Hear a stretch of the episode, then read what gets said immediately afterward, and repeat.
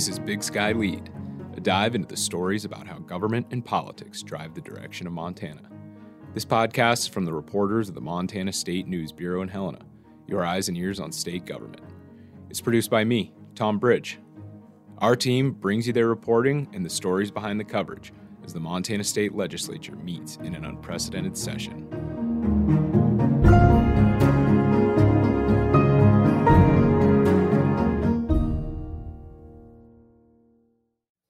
So the big news of the week so far has been Governor Greg Gianforte lifting the statewide mask mandate on Wednesday. Uh, the governor announced that change during a bill signing ceremony for the bill to provide a liability shield to businesses, churches, nonprofits, and other places where people could be exposed to COVID 19. Holly, you were at the press conference. Can you walk us through what Gianforte said and when this uh, mask mandate will be dropped? Yeah, so he started off by signing the bill and then made some remarks, and in those said that he'll issue a directive this Friday that will lift the statewide mask mandate, and that'll be effective immediately. So that means that the order we've had in place essentially since July will be gone. There's one important caveat to that, and it's that local governments still have the power to enact their own more restrictive mandates for their counties. And that's already the case for counties like Missoula, Lewis and Clark, and Gallatin counties that have local mask mandates that will stay in place. Same kind of goes for school districts. We have local control school districts in Montana. So if there's not maybe like a county mandate in place, a school district can put in their own measures to Gianforte also said that he'll be streamlining other directives that are in place. It's not totally clear what that will look like yet. Some of the other directives we have right now do things like allowing for expanded telehealth, um, letting people from out of state come and practice medicine here more easily than they would in a non pandemic. So, still some more changes coming, not quite clear what those will be yet. So, why is Gianforte lifting the mandate now? So here's a little bit of what we heard from the governor about that in the press conference.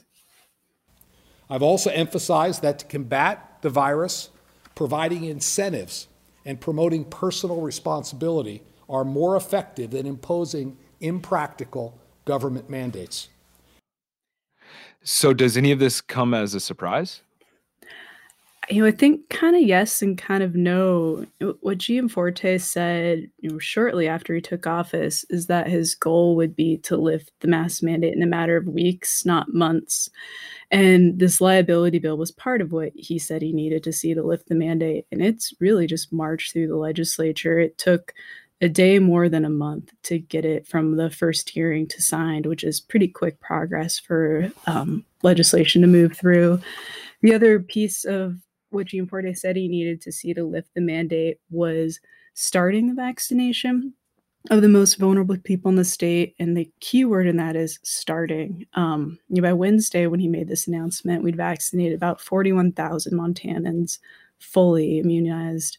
That's about 4% of the state's population. So, what was the specific threshold or metric that led Jean Gianforte to lift the order? So, what he said on Wednesday is that every nursing home and assisted living center in the state had had their initial vaccination clinic visit. So, each place is getting three visits. There's been about so far what the state said last week is 50% uptake rate among residents and employees at nursing homes. So they're doing three stops at each place. The vaccines that they're getting, you need two doses, so you need two stops. But then the third is to maybe have people who were reluctant that first time to get in on the next round.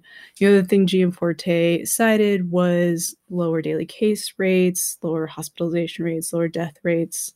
And we did see you know, a lot of businesses were supportive of the signing of Senate Bill 65 and then also the news the mask mandate will lift, but it definitely wasn't universally popular. Um, we had Matt Kelly, who's the Gallatin County Health Officer.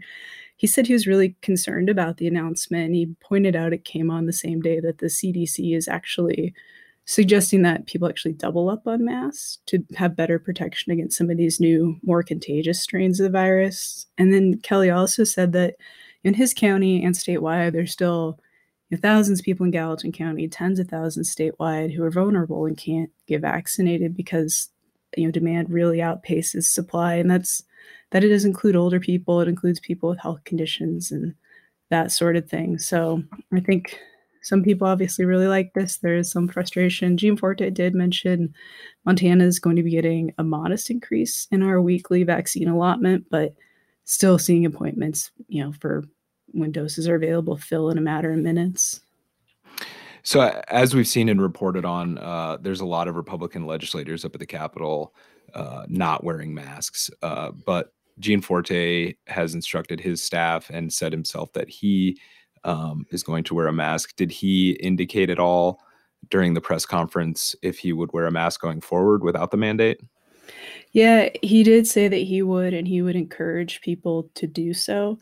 I actually asked Matt Kelly down in Bozeman about what he saw from when the state, way back last July, was strongly encouraging people to wear masks and the difference he saw from when it was went from encouraging to mandated and he was saying you're just on my drive home that day. It was a flip from businesses you know not having signs on the door to doing it. So he said you know there's real difference between encouragement versus requirement. But Gianforte has you know even through the campaign placed a huge emphasis on personal responsibility and incentivizing good behavior. So that's his approach here. Thanks holly. Uh, a lot of other things uh, have been moving through the Capitol this week. Uh, Tom, you've been tracking bills all session that would change aspects of hunting in the state. Uh, but this one from Representative Joe Read of Ronan proposes something that opponents would say would violate tribal sovereignty, right? Uh, what's this legislation all about? Uh, sure, Tom. I, this was a, a hearing that um, really generated a lot of um, testimony. Uh, what Joe Read's bill, it's House Bill uh, 241. Um, on uh, Montana's uh, seven uh, Indian reservations, you have what are called fee lands. Um, that means that they are privately owned lands. Um, they are owned by people, uh, many of them who are not members of the tribe. Um, but within the exterior boundaries of those reservations, the tribes are um, really the ones that legally speaking, have um, managed wildlife, um, and that includes hunting. What these um, non um, non tribal members say about their land, though, is that well, we're not allowed to hunt because only um, tribal members can hunt. But we're the private landowners. We see the impacts from deer and elk. Um, so we saw a lot of people come down to the Capitol to testify in favor of this bill. Uh, what this bill would do is lift um, essentially a 70 year old rule um, that um, the state has that says um, non-tribal members cannot hunt on private lands um, within the the reservations. Uh, we have an audio clip from one proponent, uh, a retired game warden. I am here today as a proponent of House Bill 241.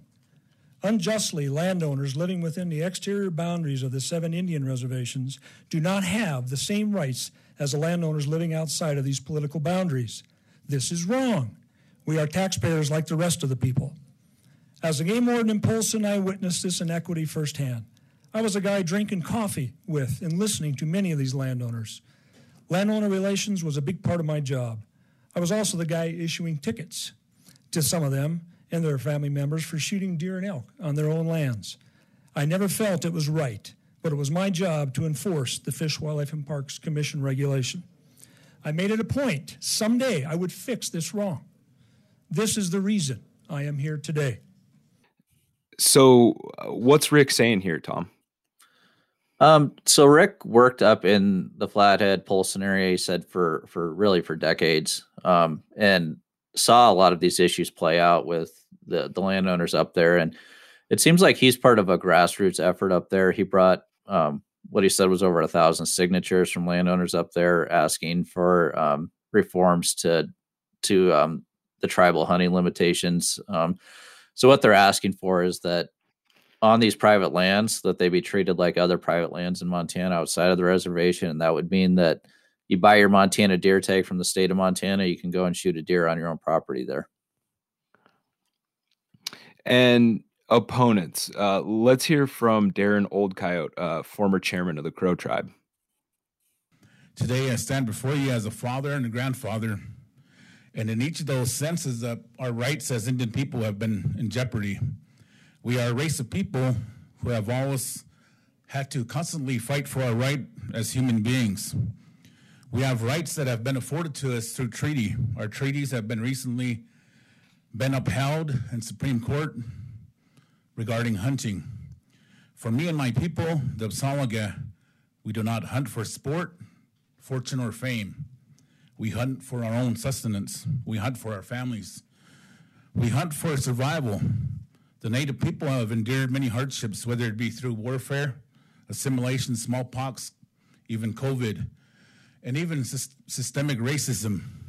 But I, as a Crow Indian, have lived in two worlds. First, that being a Native American, and second, being a citizen of these United States. This bill is a direct violation of our rights as Native people, and I encourage you to oppose HB 241 because it is only right. Um, this is something that we really heard from a, a lot of opponents, um, especially from the, tri- the, tribal representatives that were there. Um, this bill strikes at um, a, a, very long-standing and, and clearly a very um, emotional and, and, charged issue um, relating to everything from assimilation efforts dating back to the 1800s um, that saw some of these these private lands go out of the tribes um, out of the tribe's ownership. Um, so what they've done is then through treaties, um, negotiations, lawsuits, um, they, they've been able to establish these these tribal hunting rights um, and control the hunting in their own properties or within their own reservations. And I think that's really what what a lot of the the opponents um, and there were a lot of them came to Helena to say. So, what else did opponents have to say about the bill? Um, in, in, addition to really um, a lot of the the cultural issues and the tribal sovereignty issues, what you saw was uh, uh, tribal attorneys came in, and you know what they said that this isn't going to hold up. That it's um, going to invite um, lawsuits, and one of those attorneys was uh, Majel Russell, um, she's an attorney representing the Crow and the Assiniboine Sioux tribes. This bill has been painted as a private property bill. It's not a private property bill. It's a bill that clearly infringes on tribal sovereignty, violates the Montana Constitution and state law, and I urge, urge you to vote no on HB 241. Thank you. So, Tom, what Russell's talking about is that there's been litigation over this. Um, a few times. Uh, the Montana Supreme Court has ruled on this. Uh, the Ninth Circuit Court of Appeals has ruled on this. Um, and both of those decisions affirmed the tribe's right to um, restrict big game hunting um, for only tribal members within the boundaries of the reservation, and that includes the fee title lands. So, Tom, what do lawmakers think about the bill? Well, they didn't take action on the bill, Tom, but um, I think one of the really interesting moments was um, when uh, Tyson Running Wolf, he's a Democrat from Browning, and and he asked um, Representative Read, um, "Did you consult the tribes, the tribal council, anything like that?" And and Read said that he had failed to do that.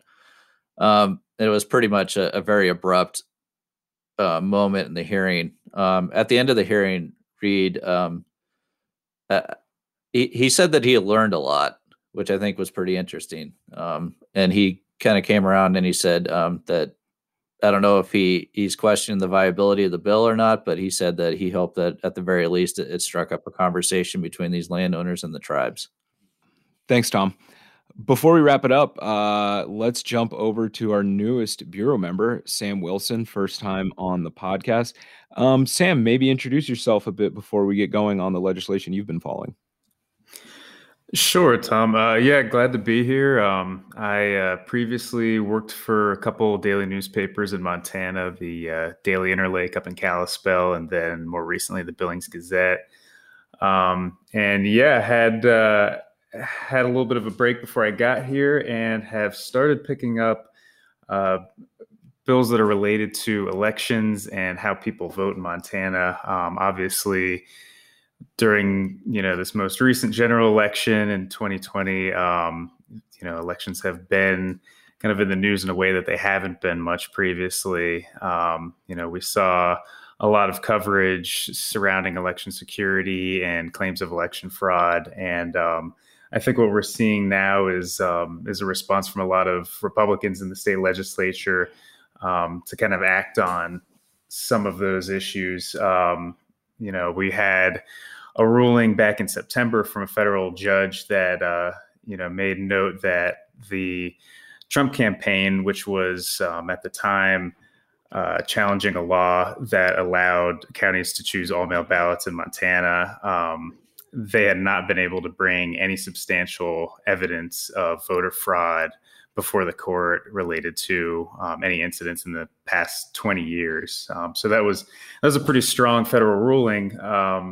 But nonetheless, there have been a lot of efforts that Republicans say are measures to strengthen voter integrity. Um, you know, particularly this package of bills that was requested by the new Republican Secretary of State, Christi Jacobsen. Um, that is a uh, kind of a new phrase that they seem to be pushing, and um, you know, noticeably getting away from claims of election fraud. Thanks, Sam. So let's get into the nuts and bolts of some of these uh, bills. Why don't you start with Senate Bill 169? What does that do? Yeah, so this is uh, legislation brought by Senator Mike Cuff out of Eureka, um, and it's it's one of the bills that's being brought on behalf of the Secretary of State, and would basically change the language uh, surrounding what type of identification is required by voters when they're registering and actually casting ballots in person in Montana.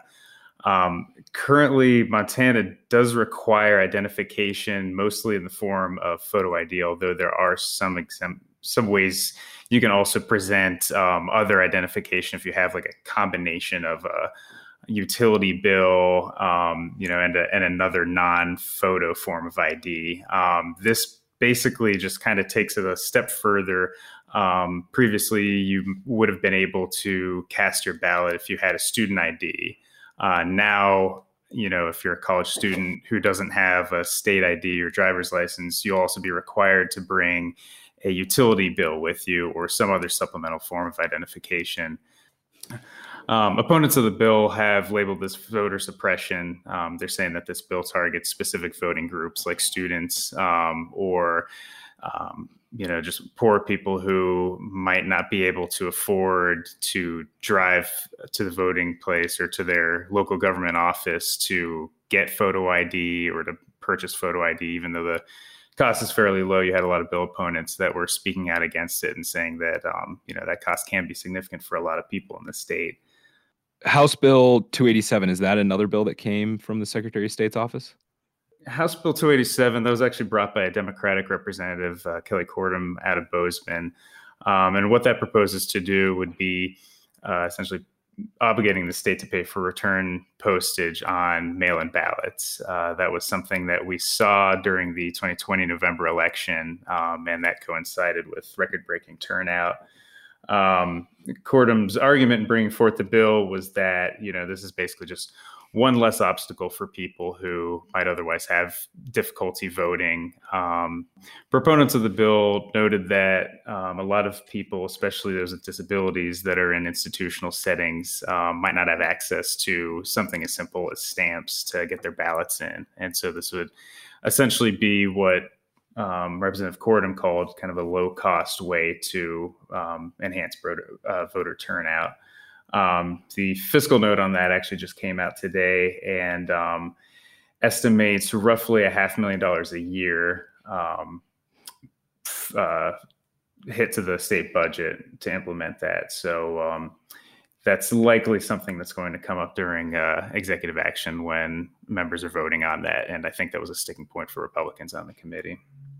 You covered one bill uh, that seeks to allow to use campaign funds for childcare. Is that right, Sam? Yeah, um, House Bill 221, um, brought by a, a, uh, freshman representative, Alice Buckley, um, would basically just carve out another uh, way that candidates for elected office are allowed to use campaign money. Um, currently there's nothing that specifically allows them to use that towards the cost of childcare. Say, um, you know, if a single mother is campaigning for office and is planning on uh, being out knocking on doors all day. This would basically put into statute that uh, you know they are definitely able to use campaign funds to cover those costs. Um, that got the support for that bill was pretty interesting. It had a pretty broad um, kind of ideological spectrum of supporters and co-sponsors on that. Uh, a number of Republicans joined with Democrats to uh, to pass that uh, earlier this week. Well, thanks, Sam. Uh, that's been another episode of uh, Big Sky Lede. If you want to keep up and keep hearing this podcast, uh, make sure to find it and subscribe where podcasts are found. Thanks, guys. Thanks, Tom. Thanks, Tom.